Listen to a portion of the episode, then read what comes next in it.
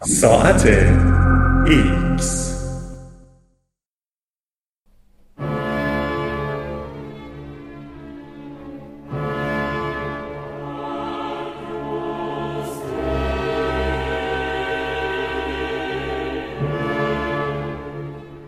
سرگذشت هولناک حسنلو حقایق شهری متعلق به عصر آهن. که به مدت سه هزار سال مدفون بود. قصه پمپئی ایران.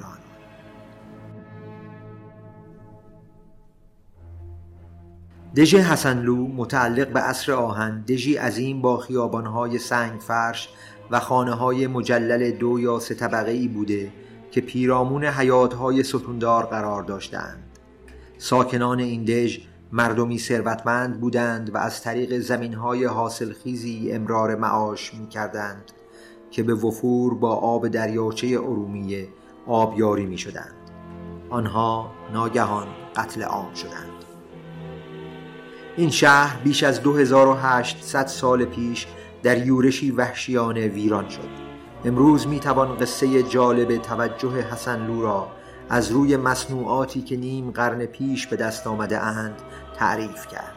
این یافته ها تصاویر لحظه ای منحصر به فرد از تاریخ را آشکار می سازند اینجا نیز همانند پومپئی یکی از شهرهای روم باستان زمان مدت کوتاهی ایستاد. حسنلو به جای صرفا ثبت بلایی طبیعی واقعیت جنگ های عصر آهن را با همه جزئیات وحشیانه آن ثبت کرده است. با این حال در حالی که همه پمپئی را می‌شناسند افراد کمی از حسنلو چیزی شنیدند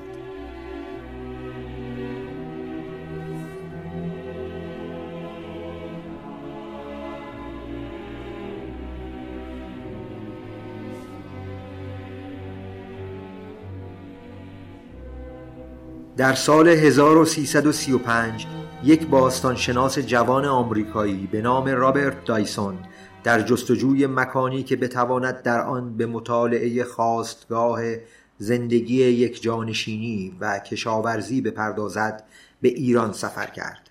او تپه ای را به قطر 500 متر و ارتفاع 25 متر واقع در درهای در جنوب دریاچه ارومیه انتخاب کرد.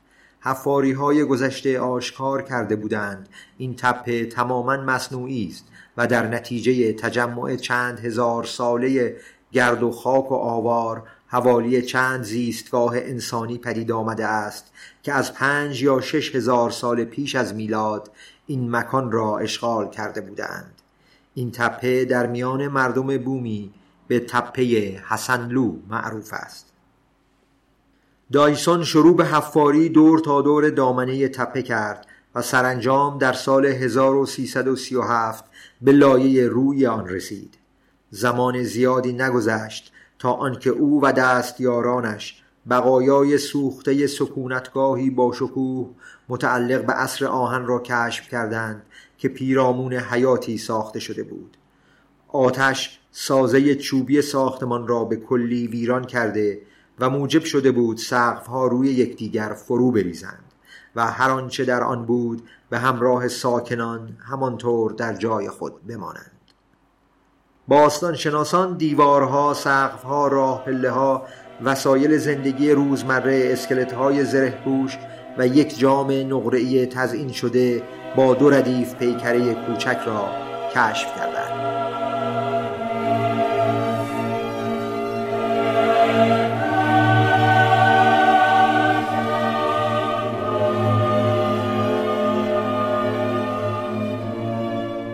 دو روز بعد به طلا دست یافتند.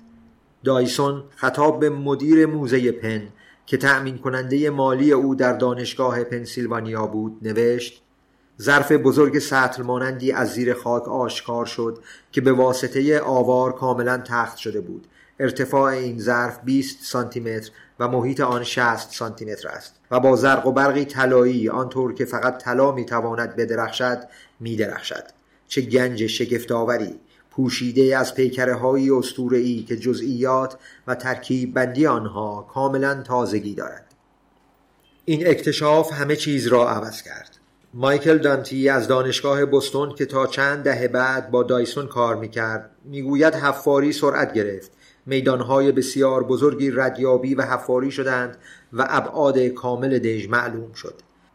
مساحت درونی این منطقه مسکونی که حاوی ساختمانهای عمومی و خانه های مرفه بوده حدود سی هزار متر مربع بود.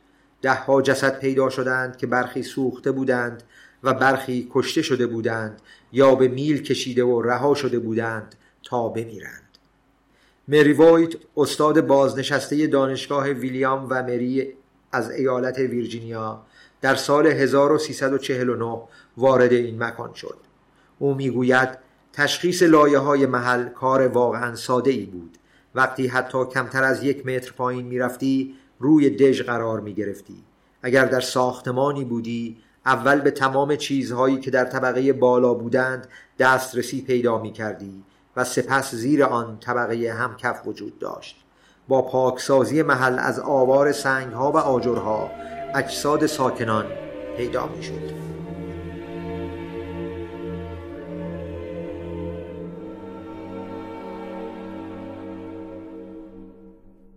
اولین حفاری ویت در یک حیات بود. او می‌گوید کودک سالی را پیدا کردم که روی سنگ فرش افتاده بود. هنوز دستبند برونزی بر دستش بود و در کنارش یک سرنیزه و یک تیردان خالی قرار داشت. چیز غیر عادی و عجیبی که در این مکان وجود دارد این است که همه این رویدادها در لحظه در حال وقوع هستند و می توان خانش مستقیمی از آنها داشت. فردی به میان حیات می دود کودک سال را می کشد و تیردان خود را بر زمین می اندازد زیرا از تیر خالی شده است. اگر همینطور جلو بروید سرنیزه هایی را می بینید که درون دیوار فرو رفتند پس از آن ویت به مکانی شبیه استبل می رسد و اجساد بیشتری را می یابد که همگی زن هستند.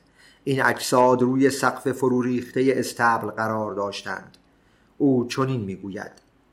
آنها در منطقه مرفه نشین شهر بودند. با این حال هیچ یک جواهرالاتی نداشتند. شاید چپاول شده بودند یا شاید از خدمتکاران بودند. کسی چه می‌داند. اما آنچه مسلم به نظر می رسد این است که همگی را آنجا جمع کرده و به شیوه یکسانی کشته بودند. این کاملا واضح است. خیلی واضح. مطالعات بعدی که توسط ژانت مانج از موزه پن انجام شدند نشان دادند که بیشتر این زنان بر اثر ضربه مغزی مرده بودند و جسمی با لبه زخیم بر جمجمه آنها کوبیده شده بود.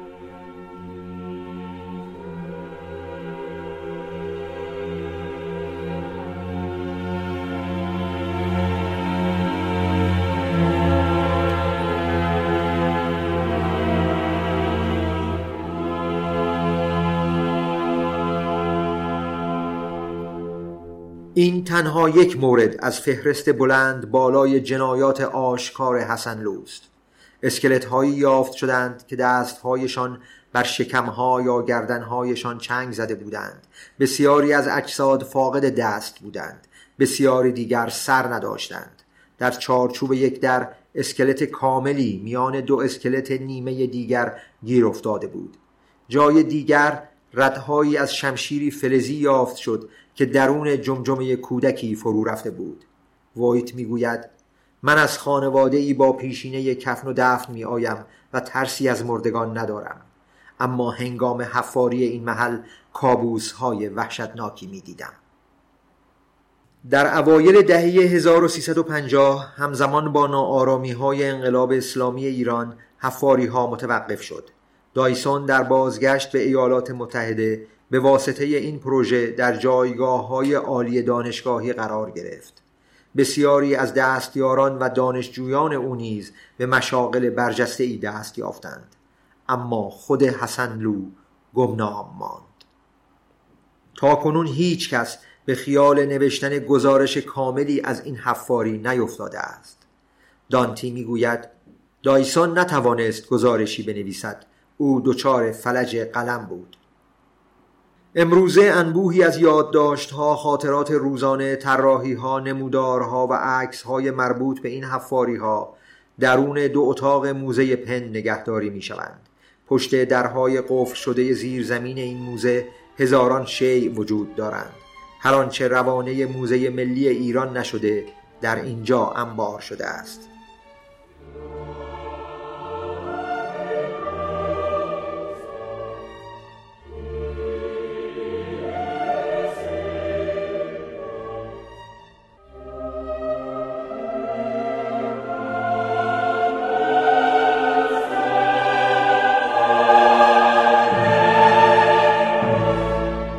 دانتی همراه با مگان سیفارلی از کالج منهتن‌ویل در نیویورک و افراد دیگری در تلاش برای بازسازی حوادثی که منجر به تخریب حسنلو شدهاند با مشقت فراوان به بررسی مجدد تمام این شواهد پرداختند آنها اینطور نتیجه گیری کرده اند که مهاجمان مسلح به گرزهای خاردار، شمشیرهای آهنی، چاقو و کلاهخودهای نکتیز بوده اند و تنها یک هدف داشتند محو کردن فرهنگی که قرنها در آن نقطه پابرجا بوده است.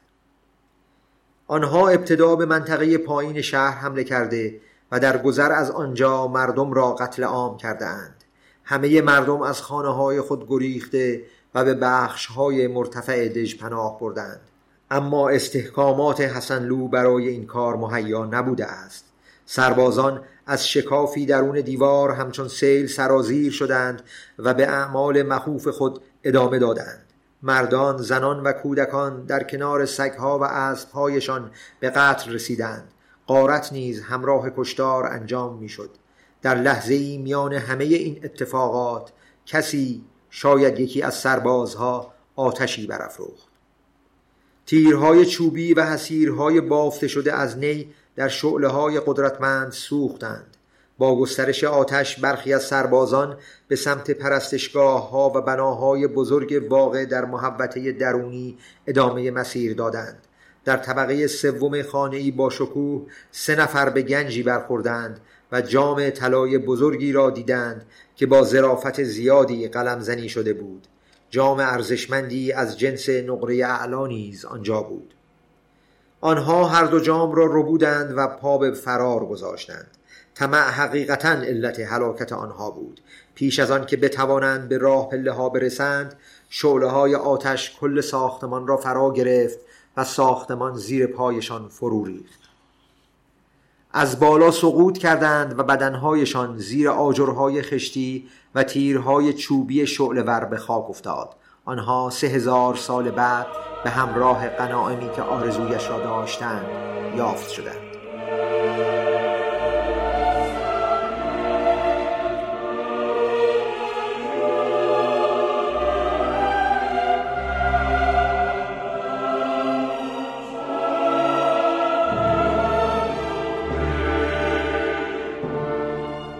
دیگر بناهای آن حوالی نیز فرو ریختند.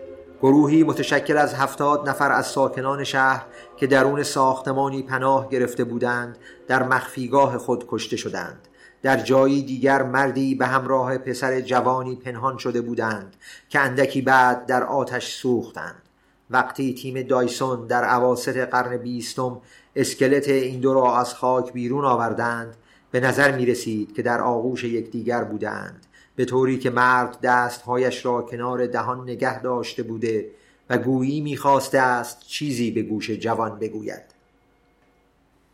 در کنایه ای تلخ همان شعله هایی که موجب ویرانی این دژه سترک شدند آن را برای آیندگان نیز حفظ کردند چرا که با نشست کردن چارچوب های چوبی و فرو ریختن ساختمان های چند طبقه آتش خاموش شد و هر آنچه درون این طبقات بود در لایه های فشرده ای از خاک و آجرهای خشتی خرد شده محفوظ ماند.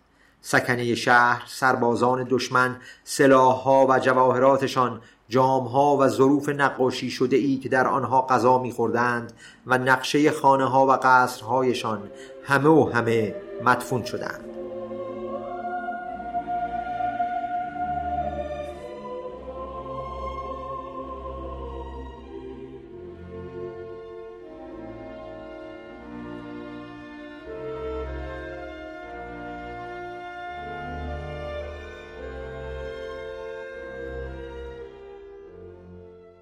ویرانی کامل بود. دانتی می‌گوید این مسئله شناسایی عامل این ویرانی را دشوار می کند دو قدرت اصلی در آن زمان و در آن نواحی حاکم بودند. آشوری ها به مدت هزاران سال قدرتی منطقه‌ای بودند و آن زمان از شهرهای نمرود و نینوا تا غرب حسنلو حکم فرمایی می کردند اما سلطنت آنها رو به افول بود. اورارتو قدرتی کوچکتر اما در حال گسترش به سمت شمال کدام را باید سرزنش کرد؟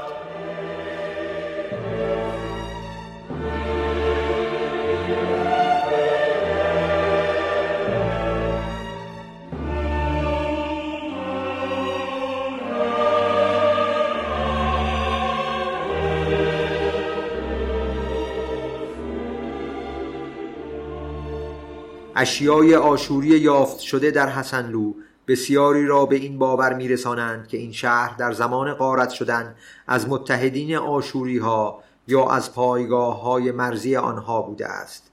اما سیفارلی متقاعد نمی شود او در تلاش برای تصحیح آنچه برخی نتیجه گیری های مشکلدار گذشته درباره این محل می‌خواند گزارش های حسن را مرور می کند او معتقد است که مجموعه چشمگیری از کالاهای خارجی نشان از مردمی دارد که سرگرم کار خود بودند او می‌گوید به احتمال زیاد آنها بازرگانانی سیار بوده اند که از سفرهای خود به آشور و دیگر جاها اشیایی را می آورده اند. در حقیقت پیوند این منطقه با اورارتویی ها بسیار محتملتر به نظر می آید. حفاری لایه های زیرین حسن لوفاش می کند که این شهر 3100 سال قبل مورد حجوم خفیفتری قرار گرفته بود. سیفارلی هین حفاری قبرستان هومه این منطقه مسکونی قبری را یافت که تاریخ آن به زمانی نچندان دور پس از این حمله برمیگشت. این قبر متعلق به جنگ جویی با زره و سلاحی به سبک اورارتویی بود و بازوبندی به بازو داشت که تنگتر از آن بود که بتوان آن را باز کرد و این حکایت می کرد که باید از زمان کودکی با او بوده باشد. بعدها قبرها پدیدار شدن طبقه اجتماعی جدیدی را تحت عنوان جنگ جویان فاش کردند که به زره و شمشیرهای مشابهی مسلح بودند. سیفارلی احتمال داد که شاید در همان قرن یا کمی پس از حمله 3100 سال پیش یک یا چند جنگجو از شمال به حسنلو نقل مکان کرده و فناوری نظامی خود را با خود به آنجا برده بودند.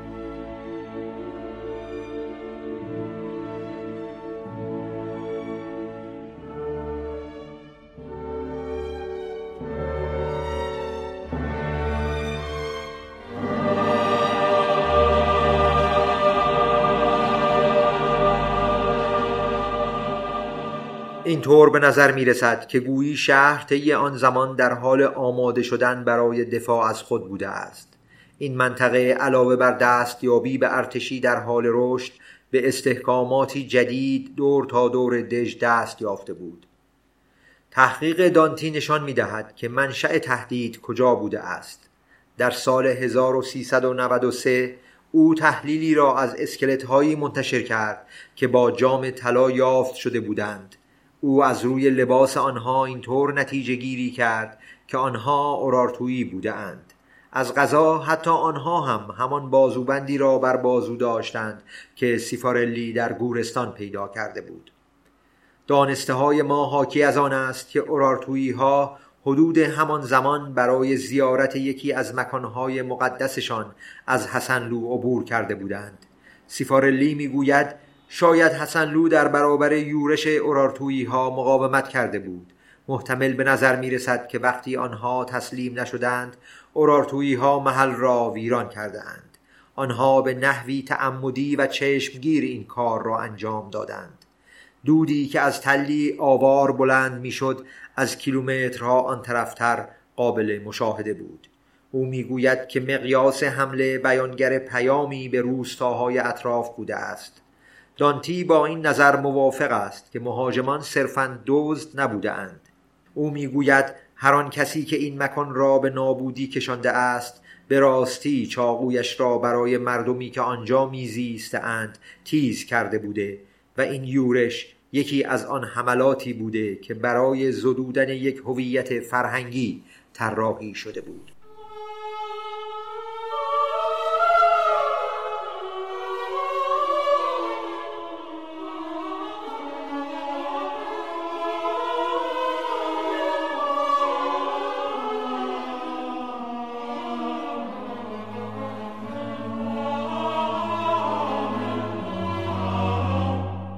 اما انگیزه بالقوه دیگری نیز وجود دارد. جان کورتیس از موزه بریتانیا در لندن اظهار می کند که حسنلو از موقعیتی بسیار مرغوب در دره حاصلخیز برخوردار بوده است. ظاهرا این شهر مسیر تجاری مهمی نیز بوده که دریاچه ارومیه را به هلال حاصلخیز زادگاه کشاورزی در عراق کنونی متصل می کرده است. به گفته کورتیس این مکان به وضوح از اهمیت زیادی برخوردار بوده و به مدت حدود پنج هزار سال به تناوب اشغال می شده است او می گوید این مکان باید در موقعیتی بوده باشد که جاده تجاری را کنترل می کرده مانعی که اورارتویی ها باید از سر راه بر می داشتند. شاید در خود شهر هم به قدر کافی چیزهایی برای قارت وجود داشته است انگیزه حمله هرچه که بود شهر را با خاک یکسان کرد. حدود سه هزار سال بعد حسن لو توانست بالاخره از خاک برخیزد. پنج سال پیش موزعی در نزدیکی این محل برای نمایش برخی از مصنوعات کشف شده در آن گشایش یافت. امروز دولت ایران به دنبال آن است که آن را در سطح جهان معرفی کند. در خرداد ماه سازمان میراث فرهنگی صنایع دستی و گردشگری ایران اعلام کرد که در تلاش برای ثبت دژ حسنلو به عنوان یک میراث جهانی پرونده ای را برای یونسکو تنظیم کرده است. سیفارلی خوشبین است که این اقدام بتواند منافعی برای اقتصاد بومی داشته باشد. او می‌گوید مسلما این امر به نوعی آن به اهمیت این مکان تاریخی خواهد بود.